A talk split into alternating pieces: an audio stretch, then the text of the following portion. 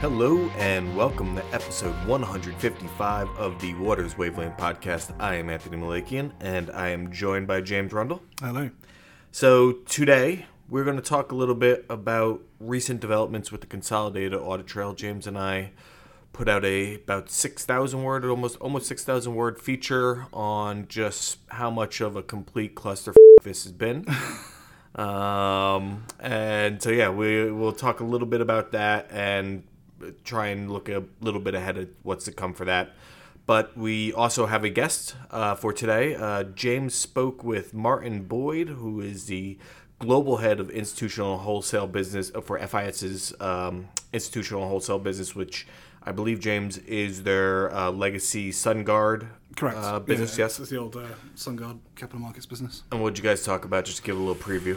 Uh, a pretty wide ranging conversation. So the, the main focus was on fintech, I guess. Um, so looking back at when it was white hot over the well, I guess over the last sort of five years or so, and sort of seeing if the market's tapered off a bit now. Um, looking more specifically at areas such as reg tech and compliance tech, and you know, just seeing do they have anywhere ready to go now? Um, is the field so saturated with startups that there's not much left to attack? Um, how are valuations doing? How's investment doing? Um, I'm personally of the opinion that it is starting to taper off a little bit, and um, I guess some of the disruptive relationships are becoming institutionalized. Uh, Martin seemed to think that was a, a long way to go. And then we talk a bit more about sort of capital markets focused stuff, um, primarily around as people move from a period of heavy regulatory compliance and into looking ahead to the future, um, what trading desks on the buy side and the sell side need to be looking at in terms of cost reductions, how to sort of streamline their systems and everything else. Okay. So yeah, it'll be uh, wide ranging and uh, good informative stuff. Uh, well, I get to listen to it a little bit as I edit this and put it all together, but uh, so I haven't had a chance to listen to it yet. But I'll trust that you did a decent enough job, and I'm sure Martin did fine. Uh, um, let's talk a little bit about the CAT, the Consolidated Audit Trail, uh, on Wednesday. So this will be published on. Uh, so we're recording on a Thursday.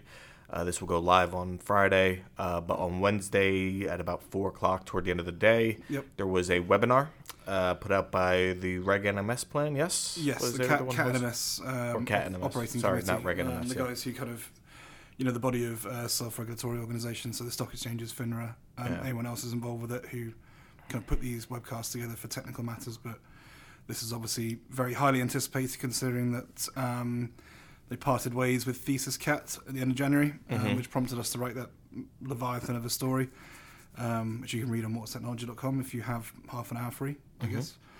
Um, yeah, what a sorry saga, I guess. Like looking back at what's happened to it, um, we'll get to what happened in the webcast in a minute. But I mean, throughout the course of reporting the story, it was sort of uniformly just related how badly it's been mismanaged by Yeah. everyone involved. I mean, Yeah, I mean, I think that's the key takeaway, right? Is that there's no one's got clean hands in this Yeah. in this ordeal here. That this is, you know, it's FINRA is certainly to blame. Uh, SEC is certainly at blame. I don't think FINRA is to blame. Oh, I'm- I'm sorry. Yeah. See, I'm, I'm throwing FINRA under the bus. I'll assume that they'll be certainly to blame later on. They're not on. They're not on the blame list yet. The SROs are, SROs, yeah. and of which FINRA is an SRO um, Yeah. that was involved in the in the voting process. Um, it recused itself from the decision. recruit itself from the decision, but then going forward, Yeah. right, that they were still involved. It's still been part of the Uh, NMS yeah. so it does have Yeah. a share of the blame Yeah. to do. Um, Um, and then uh, Thesys certainly uh, has its fair share of blame as well. So it's it's really a community of blame that can go around. I think. Yeah, I mean, yeah, particularly the SROs, I guess, for how they've kind of dragged their heels on it and all the delays and the way they kind of didn't give the project any structure until they're pretty much told to by the SEC, and then they appointed a bunch of guys from Nasdaq and uh, and girls, sorry, from Nasdaq um, and FINRA and various other firms uh, through to actually putting their work groups back together and putting some structure on it. Thesys, I think, likes to play the this is a David versus Goliath story, but you know they probably bit off a bit more than they could chew. Yeah. You know, we've heard reliably they came in um, under everyone else and they're bidding for it in the first place. and Significantly under. significantly. And you know, there's there's winning contracts by coming in cheap, but then there's also like But that uh, and so fine, they came in cheap. Mm-hmm. All right, but that is one thing that did kind of that struck me as we were kind of going about this. These SROs knew what the top line. So every they they knew even though this isn't eter- uh, uh, externally available numbers, we Yeah. did hear certain metrics um, that were thrown around uh, from other bidders and stuff like that. But so they knew what the high end was of here are these uh, bidders saying that this it's going to cost this much. Yeah. And Thesys is coming in here at 10, 12 times underneath. Well, yeah. what I mean, to put it in perspective, like some of the high ends of the bids were in the hundreds of millions of dollars to do it Yeah. over five years, which was contracts, and Thesys was in the tens of millions of dollars, I think. Yeah. Um, and in fact, we found a FINRA rule filing that said, you know, in the first year it was going to cost 30 million or something Yeah. like that. Um, which is just too much. And yeah, you're right. Thesys definitely has a bit of blame to shoulder for. But also, I think we put a line in there saying, you know, if the SROs were concerned by this, it certainly didn't show because they gave them the contract anyway, Yeah. knowing that this wasn't going to be enough. Like, you know, Yeah. it's and like more for them really, and also more for the SEC as well. Like you know, we didn't talk a lot about the SEC in that story outside of kind of its action over the Yeah. last few months, but they've got a, a lot of blame for this as well. Like I know that the SEC's perspective is that this is an NMS thing. We're not involved. We just want the data, be able to interrogate it. It's up to you guys to put it together. But I'm sorry, it is a regulatory project. Yeah. You wrote a rule around this. You guys know that this has been a complete basket case for years and years and years now, and you've just so reluctantly engaged with it that. I mean, if you give people an inch, they're going to take a mile, right? And especially the exchanges, and especially people within the capital markets industry. I mean, how long have the? It's, this is it's, Yeah. there's nothing that's surprising about that in, in so many different ways, No. right? That that they wanted truly no part of this, and even now, they're obviously taking it more seriously, Hmm. but they also don't want this. They know that this is the poison chalice, right? That they don't want to have to be the ones that are going to lead these cats. You know that they're gonna try and keep on, you know, cracking the whip here and there Yeah. but they also don't want to have to be fully engaged, fully involved. That they basically have to overtake this whole project. they want no part yeah. of that. At some point, you're a regulator. You have to. Yeah. If they can't do it themselves, and they've been out of compliance for a year and a half this Yeah. year, by brazenly ignoring the deadlines, quite frankly. Yeah. Um, why have you not put enforcement action on them? Yeah. Why, and if you don't want to be involved, fine. You don't want to operate it. I understand that. You're not a technology company. You're a regulator. yeah, But it is your responsibility to ensure that your rules that you put down are followed. And Yeah. you can't just, I mean, universally, people we spoke to on both sides were just like, yeah, that was like one of the most bizarre things I've ever seen when they didn't just didn't report in November 2017. The SEC did nothing about it. Yeah. It's sort of, it doesn't inspire confidence in the ability of the market cop to actually police as a beat. You know what I mean? and because of Um, this, if there is another, because there have been other mini flash crashes and stuff like that. Yeah. But let's say that there is another uh, May 2010. You Mm-hmm. know, moment, uh, whatever day it was, I can't remember, uh, where it drops thousand points and just in a matter of you know minutes, and then just a rebound almost instantly, and they still can't solve this. Well, you were derelict in your duty then of getting this thing going. I know that you can. They can say like, well, now we have the cop on bo- the the was it the czar the the cat czar person yeah, Manisha, and, Manisha and Kimmel, who was hired in that was I, we should say that so we talked with a lot of people manisha is the one that really kind of came away of everybody was like no she's really good. Like this this was a good like i was surprised that no one had anything you know negative or even just questioning. They're like no that was a great hire. That was a smart move. Not that she was hired by SC it was a great uh, promotion or whatever i guess that whatever you'd call that I mean, it would have been nice to pick her brains personally, but of course the SEC didn't make her available yes, for of course, so yes. it's got to be the easiest press job in the world, right? Yeah, Literally just just, copy no. and pasting no comment 50 No times comment. a day. Yes, you know, so if this all messes up, at least we can go there and do that, right? because the reason why I think that this is going to be such an important thing, though, too, is this is my speculation. I think you agree, but we can discuss this a little bit. So this is, you know, there's stuff that we write in the article, but then so this is me just now, just formulating my own opinions based on the information that we received. But for me, this latest, you know, uh, removal of Thesys felt like a further delay tactic. I really question after the people that we spoke with, I really question how much they want this thing to really get off the ground and replace OATS rather than just having OATS Plus, something that won't be taken in such granular detail Yeah. in black and white. Here's the information. And for me, I, I kind of walked away and I said, you know, that, that that's what this felt like to me. And so the SEC, surely they got to realize this, right? That you know we're we're not the the smart kids in the class. We're just talking to people, and the SEC should be you know hopefully talking to the industry as well. And it surprised me if they don't have a feeling of this is a delay tactic here. But right now there's no plan. And again, that webinar yesterday was straight up useless in a lot Oh, of it's ways. useless. I yeah. and this is the thing. Like, let's play devil's advocate for the deep state conspiracy theory here at the moment. You know, Mm-hmm. I always the- like the- deep state I do as well. I know, and look, it rings true to me as well. The SROs don't want this to happen. Yeah. For various reasons. Um, you got to if you're in that position and you don't want cat to happen and you're in a position to stall it for you got to be thinking 2020 is on the horizon maybe a change in administration clayton's come out like a battle axe on this. Maybe there's a new head of the sec coming as a result. If we can just push it for a little bit further then maybe we can do it. That kind of gets blown out the water i guess by the fact that you know they're saying that these deadlines for reporting are still in place. You don't have to do it. Um, it's a question of whether it's you know full who are cap though, or whether they do what the SROs have done, like a limited reporting form. yeah. Um, and you know, the webinar that happened on the twentieth, they didn't announce a plan processor, despite the fact that everyone was expecting to do that. And look, we all know that it's going to be FINRA, right? Yeah. You know it, I know it, everyone else knows it's going to be Kind of has to be FINRA. And there's no who else is going to do it. Like you know, I mean, FIS withdrew their bid actually, and, and um, you know they weren't interested in running it, and they were one of the last three. So Yeah. literally just FINRA and Thesys are the only two capable people of doing it now. Yeah. Um, and, but anyway, the, the the NMS committee said, "Oh, everyone has to agree on it, and you know we can't issue a statement." Fine, I understand that. Don't fire the plan processor until you have someone else queued up. This Yeah. is, and this is again where the SEC should be stepping in and saying, "What do you mean you fired Thesys? Like, so you're going to hire a new plan processor." You haven't said whether they're going to have to rebuild the technology to the, the technical specifications that have already been um, agreed People are already coding on this. People, People are already already have written so many documents and Yeah, legal and- paperwork. and, and- vendors are offering their like point solutions and everything else to it. Why has the SEC allowed them to do this without having a replacement? They can immediately announce straight away saying, "Listen, Thesys wasn't out, working out with FINRA Thesys. is. FINRA's in. Yeah. Um, they're going to be rebuilding it to the plan specifications because now all you're doing is you're doing exactly what you did to Thesys in the first place. Now you're bringing somebody in, you're prevaricating, you're saying you're probably not going to name someone until April. Um, at which point they have what? Same as Thesys, like you know, six or seven months to get Yep. this shit in place before the large broker dealers start reporting in November. I wonder if that gets kicked down, the, you know, the drive a bit.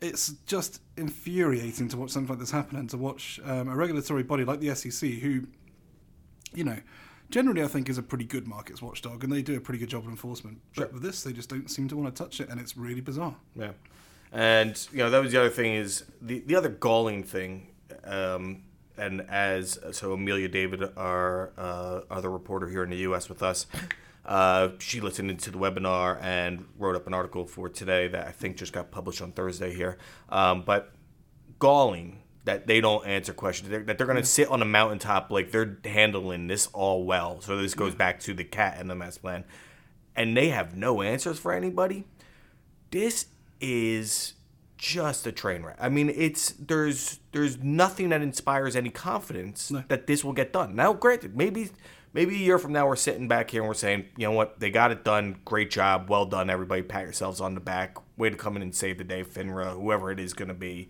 Um, or maybe it's just it, maybe they decide we'll create a consortium of the consortium of bidders, you know, and be like, you all, we'll just come together as a Why don't, why don't kumbaya. we just all do? I mean, like the thing that amazes me as well is, you know, obviously the cat isn't yours and my beat. Normally it's Mia's, but she was out on holiday when this all broke, Yeah. so we had to kind of put this together pretty rapidly and get quite a lot of sources. Me is together. not allowed to go to the Philippines again. Yeah, so, ever uh, again, uh, especially not twice in two months. Um, so, but uh, you know, when I was, I got excited about it because it's a great story. I think, um, you know, and people feedback we've received has been along those lines.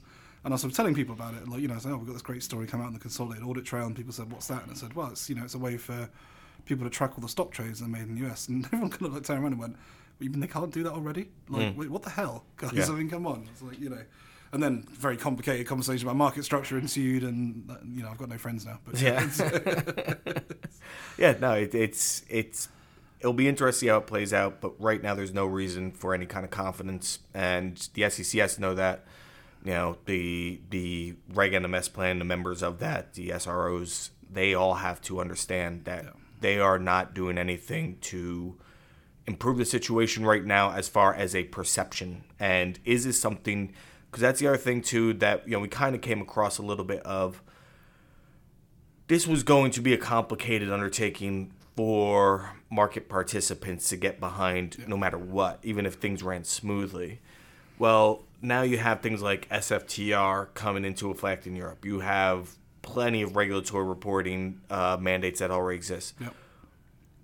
How long do firms have to freeze budget, you know, for this when they cannot get their act together on it, you know, when they're gonna e- eventually just kind of say, you know what, there's no action plan, there's no enforcement plan coming out of the SEC here. So why why are we why are we worrying Well, about I mean, if I was the counsel for some of these firms, I'd be thinking, well, the SEC set a precedent here by not enforcing it. So if we don't meet that deadline, you can just tell them, "Okay, but you didn't sue the exchanges, did you?" Yeah. For like they're out of compliance for two years, and they're Yeah. still, you know, a year and a half, however long it's been.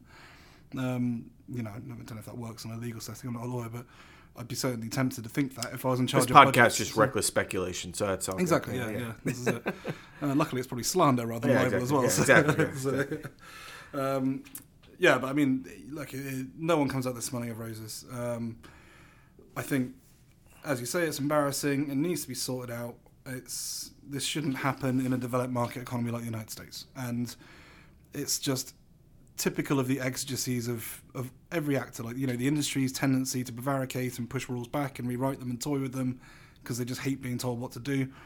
Um, from the vendors who you know university claim they can do something and then they can't or they don't deliver on it, and not talking Yeah, you get all you get all pieces of that pie, right? yeah, all a it's- piece of pie. And yeah. then the regulator's just sitting there going, ah, well, listen, I, I kind of want a job at the exchanges in like five years' time, so I'm not going to come down you. Then. I'm not saying anybody did that, of course, but you know that's the perception that comes Yeah. through from this that the regulators are captive, Yeah. um, and this certainly seems to show that. and perception becomes reality too, man. Like if you don't get this solved, if this doesn't, like this has been embarrassing how long this has taken. You know, perception becomes reality. The, the perception becomes truth after a while. You know, and if you do nothing to change that, then you're to blame. You know, even even if that perception is not correct, Yeah. you are to blame. And the fact that you don't talk to anybody publicly, we gave many many chances to for people to come and tell your story publicly, put your name. Nope. Nope, we don't want to do that, you know, because we know this could still be screwed up a year from now, and we don't want to be Yeah. promising anything. I mean, I was just going back through um, the previous cap stories I've either reported or I've edited that Mia filed over the last few years, and just the amount of just the SEC, just, yeah, no comment, Yeah. no comment, no comment, no comment, not interested, Yeah. not even on background, not even on deep background. Yeah, um, you know, just not even just guidance on saying, are we right in saying Yeah. this? Are we right in saying just no. we don't ever want to be wrong. We want to Yeah. get as accurate as possible, and so does everybody at the you know Wall Street Journal, Bloomberg. Everybody's chasing the story. Well, yeah, and if Clayton's coming out in the middle of the Senate and just throwing his weight around about the cat and that kind of thing, and they're making a big splash and issuing press releases about hiring a cat czar, let us talk to the cat czar. I mean, Yeah. come on, you know, it's. Uh, I mean, there's a lack and dearth of information and a secrecy around this, which is distasteful. Which is the other thing. But yeah, So again, uh, Mia's got a story that went up uh, on Thursday. Did uh, is this still the headline? no. Uh, okay, Um, what's the headline? Just so we'll link to it, but oh, well, we published it before we came in this room, but I can't remember. Yeah, okay. um, well, we'll link to it in uh, the story, and then um, our very, very deep dive into the whole history and everything that went wrong along the way. It's called uh, "Cat's Tail: How Thesys, the SROs, and the SEC mishandled the consolidated audit trail." Uh, we hope you read it. If you know, this is one of those stories that if you don't have a subscription, take out a trial. You know, it's we don't require a credit card for that. This is one that I think you'll want to read. Just this is the definitive piece. You won't be able to find this on Wall Street Journal. You won't be able to find this on Risk. You won't be able to find this on Bloomberg. You know, this is this is our baby right here. Exactly, and, and actually, if you work for um, Morgan Stanley, for Refinitiv, uh, for Citi and HSBC, I think um, we're running company-wide trials. So um, just hit us up, and we'll send you the link to your company page where you can do that. Yeah, you So don't even have to sign up. Yeah, you can just get that. I think it's through the 30-day trial, or something. it? Yeah. All right. Um, so that's that.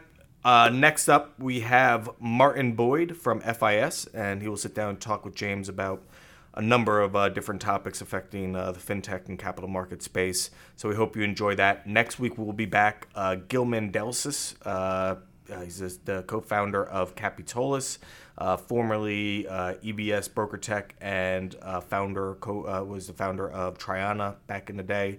He comes on a lot of interesting kind of tales that he has just about what it was like to start a, a, a startup, you know, 2000 versus today, um, and some a look at the wider FX market as well. So, it was So a uh, really great chat, actually. It's interesting. it's really and then the stuff. week after that, we'll be reporting from Boca, I guess, we? So, is it the week after that? Yeah, so, yeah, yeah. week after.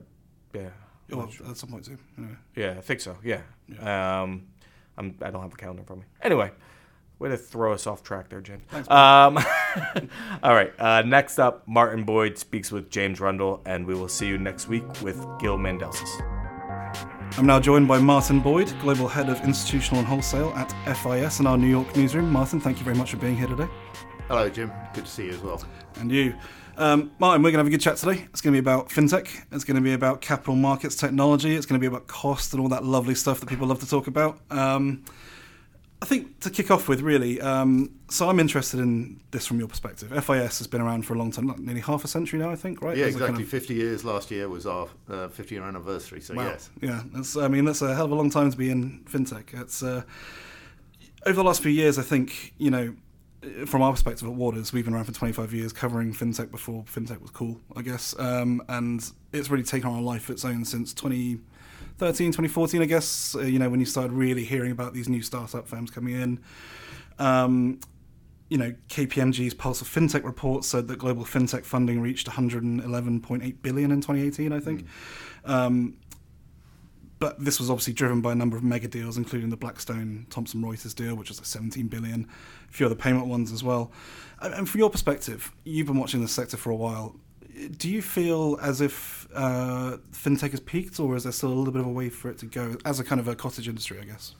Yeah, and, and I think you know that one of the problems with the label fintech Mm. um, is uh, that it encompasses yeah such a breadth of capability. I mean, it, it is a massive industry Yeah. as a whole, and it's it's sometimes very difficult when you put a label on something like that. You you automatically associate it with a particular part of the business, and that part of the business could be um, you know the last mile to a consumer retail customer um, that's out there, or it could be something more fundamental in terms of the infrastructure uh, of the industry and how it processes more efficiently.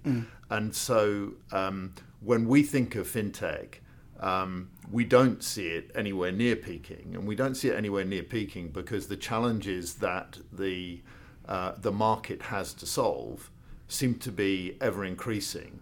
And although uh, some of the fintech uh, newer business activities seem to aim to simplify that, in reality, behind the scenes, the infrastructure of execution still has to be robust, still has to be, um, you know, provided to a scale and a complexity that allows it to operate cross markets.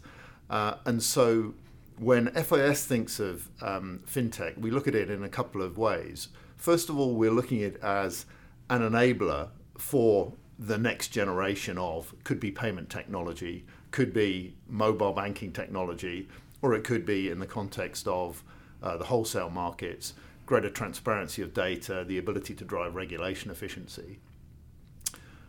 Or equally, you know, it could be um, the uh, the underlying engine rooms of our major banking and financial customers today, um, on both the buy and the sell side, to enable them to drive processing efficiency within their organizations and to give their customers a better experience. So we don't think fintech has peaked for that reason.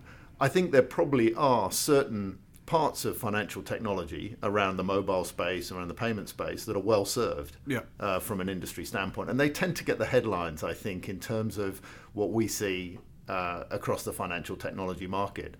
I think what we see as an enabler is the ability to really move what has traditionally been quite large, monolithic core solutions, be it banking, um, you know, wholesale solutions, and enable customers and the rest of the market through API technology to be able to access those in a much more agile and more efficient way. Yeah. And so, where we're seeing our growth is in that space as an enabler for those um, both uh, second tier companies and also major institutions to bring new technology to market quicker. Is that in terms of being able to plug into to your technology and then go from there? Or? Correct. Yes, and for, so you know, twofold. First of all, it's for them to be able to plug into our technology much more efficiently, and secondly, for us to be able to link together that technology in an end-to-end value chain.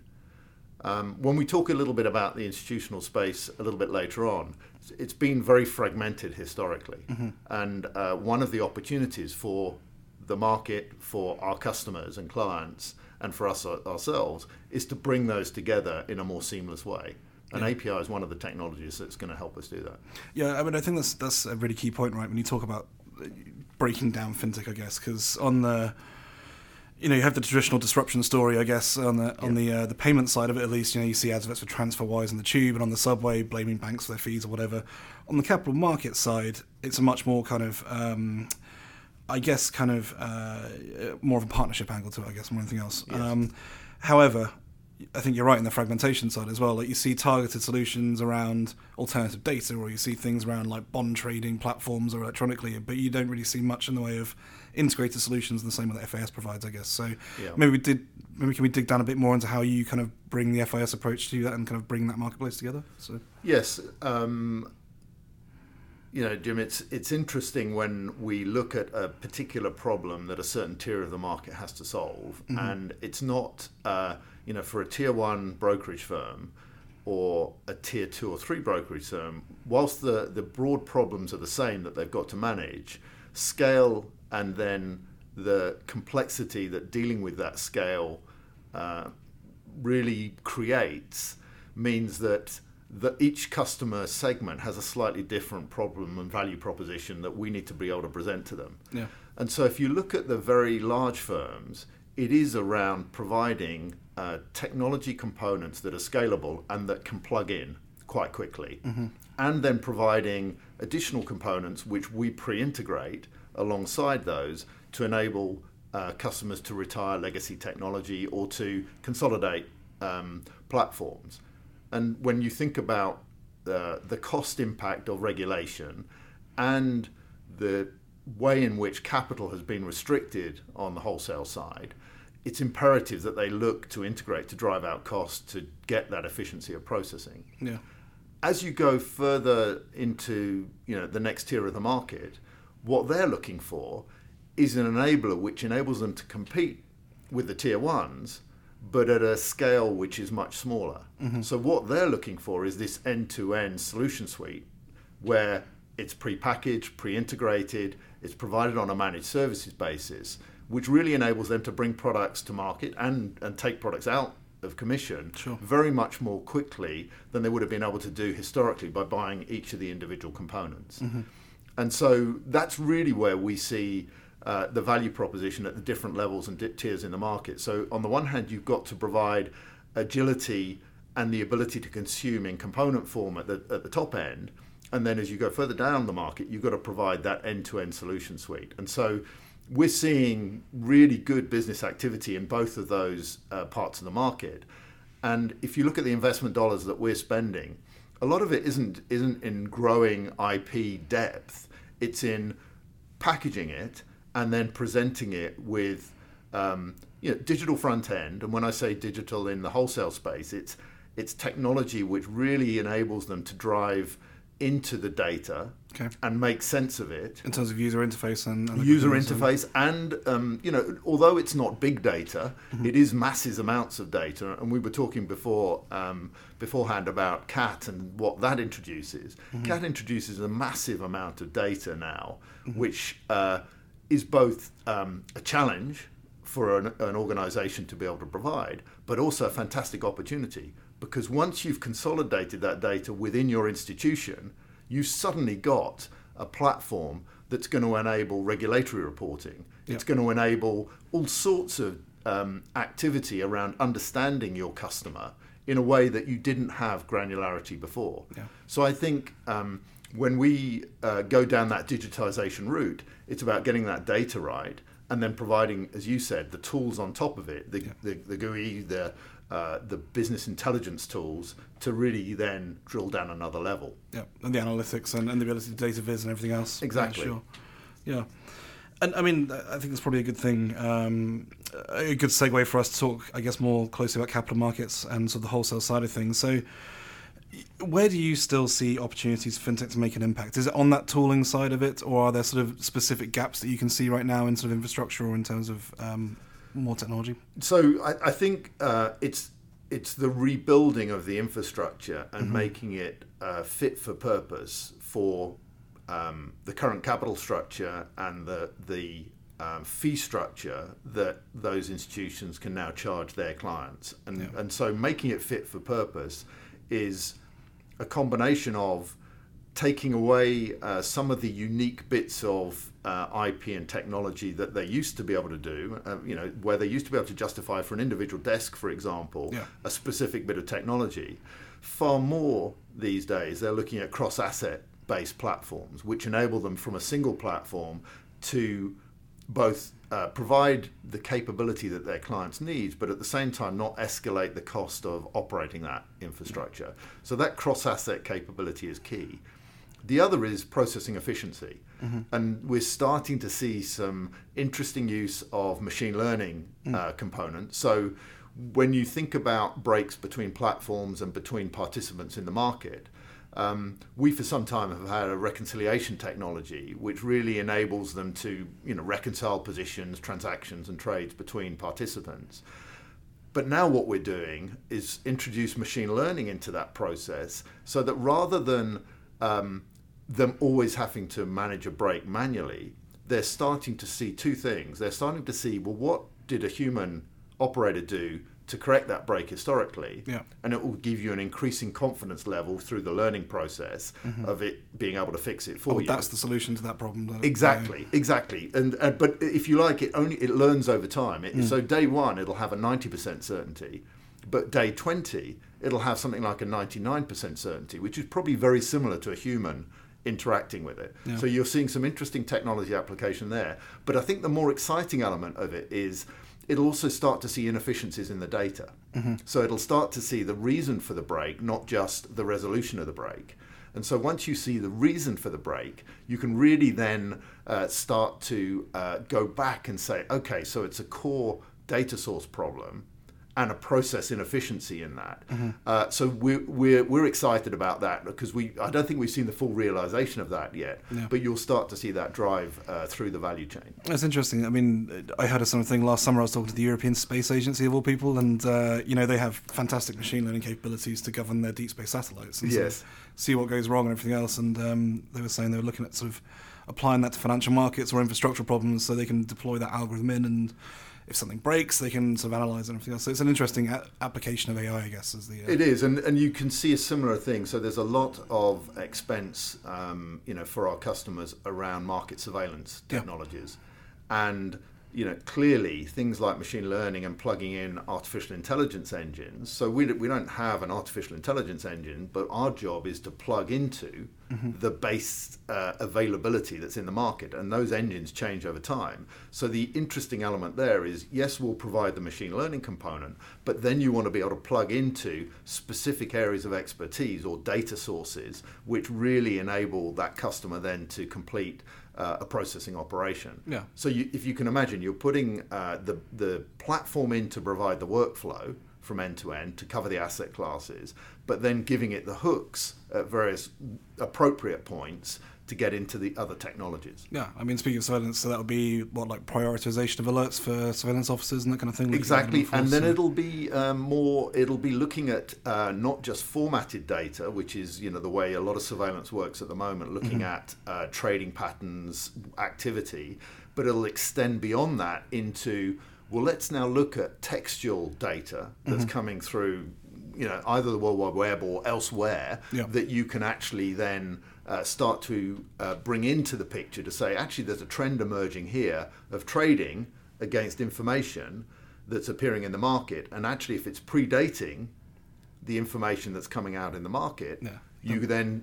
raises alarm bells. fraud questions and that kind of Exactly. insider trading. Yeah, of exactly. So, very interesting uh, part of the business. Yeah, absolutely. And um, you know, every firm we talk to now is fully engaged with kind of, if not actually developing AI and machine learning and its various subsets, but actually look what can it do for the business right now. Absolutely. But I think, um, you know, in terms of sort of traditional technology, um, you know, you and I were speaking about this before the podcast, but we've had a period of, I guess, the whole post-crisis period really of reacting to regulations coming through, whether it's Dodd Frank, whether it's MIFID, MIFIR, Yes. market abuse regulation, all that good stuff. Um, and a lot of the technology spend has kind of been focused around either patch jobs to comply with that or putting proper platforms in place or whatever.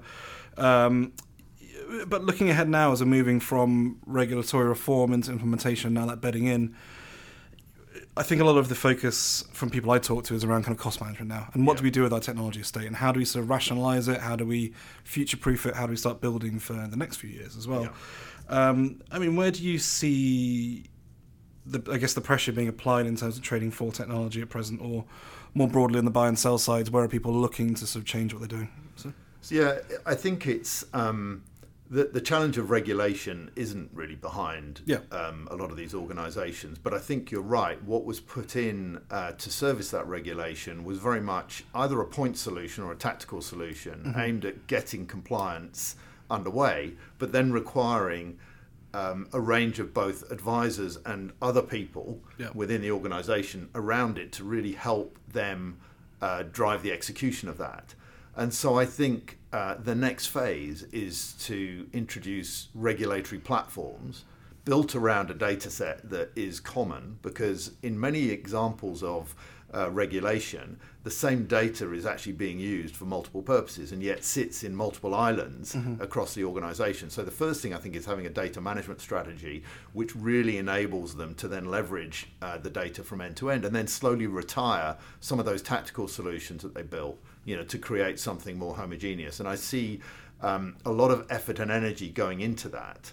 Um, I think if you though pivot to the buy side market, so we've seen um, a number of key trends in uh, that market, which are common knowledge, you know, to across the industry. But you know, in traditional management, the move away from actively managed to passive has been a huge trend and Yeah. continues. And and that's uh, a combination of uh, cost for performance um, and being able to demonstrate that uh, very easily in a, a passive based fund. Um, and by the way, some of the technology we've introduced there, which is again really exciting, is the ability to um, balance and manage uh, portfolios and track to an index without the need for um, additional portfolio management skills to do that. And that's all about having models around market movements, the factors that move markets Interesting, yeah. and then being able to select a limited number of assets in the index that can act, um, that can appropriately um, mirror or track the market. And so the excitement is that if you've got, say, a thousand participants in an index or a thousand stocks, that you can actually manage that same index and the tracking to it better by picking 100 stocks which represent that market and then substituting them in and out over time. so it's almost actively managed passive in a. You can- Absolutely. And what it does though is cut down your transaction volume because Sure. if you've got funds coming in and out, um, you know, you're you're having to buy and sell a much fewer number of stocks and equities, you know, to maintain the position and the Yeah. tracking. And the so, rebalancing and everything else, Yeah, yeah. so there's a lot of and then the other trend is whilst um, the larger hedge funds still are attracting assets and still continuing to grow, the startups in the hedge fund market has uh, reduced significantly uh, over the last few years. But the startups for private funds in private equity, real estate, and the different asset classes that make those up has increased substantially. All right. So there's a huge asset flow. Uh, so overall, alternative assets continue to grow year on year. Hedge fund over the next few years is going to remain relatively static or slightly increase. Yep. Private equity, as it's done in the last few years, is going to continue growing significantly. And one of the main reasons for that is that um, as a vehicle for managing longer term investments, so things like um, a, a commodity, so things like a, a, a mine where you've got to invest heavily for years before you start seeing cash flow out. Large scale property development, similar.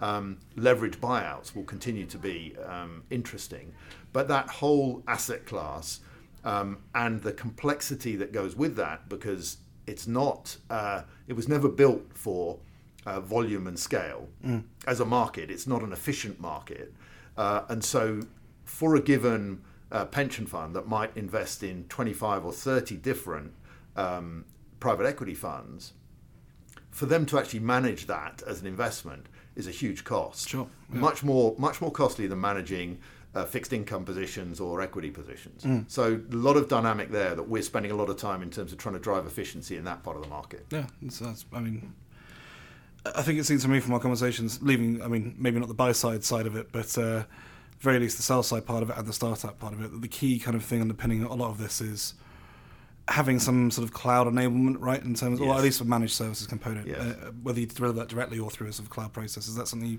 you agree Yeah. being the foundation technology? Yeah, so it's it's um, you know traditionally um, you know FIS has had uh, an infrastructure that enables us to um, be able to manage a client's application, usually our own, Yep. on their behalf within our uh, operating data centers.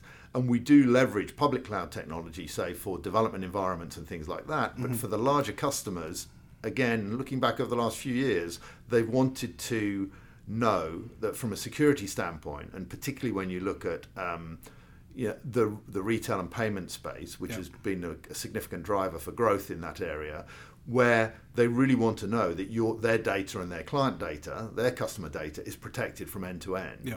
And by uh, in, by doing business where you're working with a vendor that has the infrastructure, you can kind of manage that process much more significantly and more uh, reliably in the context of a contract with them. Now, the challenge is, as you know, uh, public cloud is becoming more prevalent aco- across the industry, and many large institutions are saying they're actually comfortable with public cloud. Yeah. Um, what that means, though, probably in terms of deployment for us, is this hybrid model where we've got a combination that we manage, which is the higher risk data, where we've got it end to end, and then we extend the managed services out to those elements that um, you know really help them uh, flex their computing muscle and give them that flexibility. Uh, so we've got some good examples of that. Our um, our Prophet Enterprise platform is a uh, an actuarial modeling tool for the insurance industry, Yeah. and that has um, huge burst computing requirements every month. It's massive calculations it's got to perform. So we le- leverage uh, AWS and Azure, and it depends on the customer's preference which way they want to go. But we provide the managed services across that to provide that burst computing capability. So when it needs to run its Monte Carlos or its counterparty risk calculations, whatever, it can just yeah, here's a and turn it off as thousand calls. so, Let's yeah. a thousand calls. We need it across the weekend. Um, job done. And, and from an economic standpoint, that's hugely valuable. For Sure. them. Uh, but from an overall uh, business standpoint, they know that um, you know FIS has a responsibility for this end-to-end picture. Mm-hmm. Yeah, so it's it's going to be interesting uh, and to see that evolution and see how far um, our customers want to push it. Yeah. You know, and, and you know that's for us to travel with them on that. Yeah, I mean, it does seem like attitudes are changing, right? I mean, I remember covering this back in 2010, and it wasn't even it was a dirty word, right? Cloud. And, Absolutely, And now yeah. it's uh, now everyone's like, oh yeah, we're using Amazon. We're using actually we're using Amazon. We're using Azure, and we're using Google Cloud. So you know, there we go. Um, so just finally, while I have you, Martin, um, you know, looking ahead, what do you see as some of the areas that uh, tech personnel at banks, asset managers, hedge funds, brokers should be focused on for the rest of the year going into 2020? What are the key areas? Would you say? I, I think um, we touched on a little bit earlier on uh, the whole question of data management Yeah. and how they uh, service uh, stakeholders uh, from that strategy. And so I don't think um, it's a single data management strategy. So, in other words, it's very difficult to conceive of a single data warehouse, for example, that both has the performance to service a trading book um, and at the same time be uh, the sort of application you want to delve into for, and do major you know queries on and things like that so a lot of it what i think about data managers what's the appropriate array of data and how do you populate that data on a timely fashion for a given use case and so i think that's going to occupy um, the industry going forward Yeah. and it's going to have a regulatory an- angle it's going to have an efficiency angle to it and it's going to have a customer service or client angle in terms of how they and what they need to provide to their customers. So that's, um, I think, a major trend that we're going to see. Second will be how can we leverage uh, machine learning in particular to drive efficiency across the process? And Sure. it could be, as I said, at the portfolio management end of the market, or it could be at the um, uh, at the efficiency of processing on securities, for example. Yep. And then maybe the final area would be uh, how do you drive out some of the inefficiencies in the market? And will we see uh, solutions that are going to either block, blockchain based or otherwise, they're going to start to uh, create um, a more efficient interaction between market participants? Uh, So far, we haven't seen the reality of that emerging. Yeah. There's a few interesting activities that are out there that may uh, emerge fully, and we're watching those closely. Um, but areas that we can see on the buy side, we're trying to provide both the investor and the, the institutional investor and the institutional manager, Mm-hmm. the connectivity between them that gives that data transparency. Where an institutional manager uses a lot of detail around risks, exposures, as well as performance, Mm-hmm. and the asset manager needs to be able to be one of the providers of that data, you know, in the multiple to that end of the market. Yeah, absolutely. All right, well, great stuff. Uh, listen, Martin, great discussion. Thank you very much for coming in, and uh, hopefully great. have you back on podcast at some point soon. Yeah, thanks very much, Jim. Appreciate it.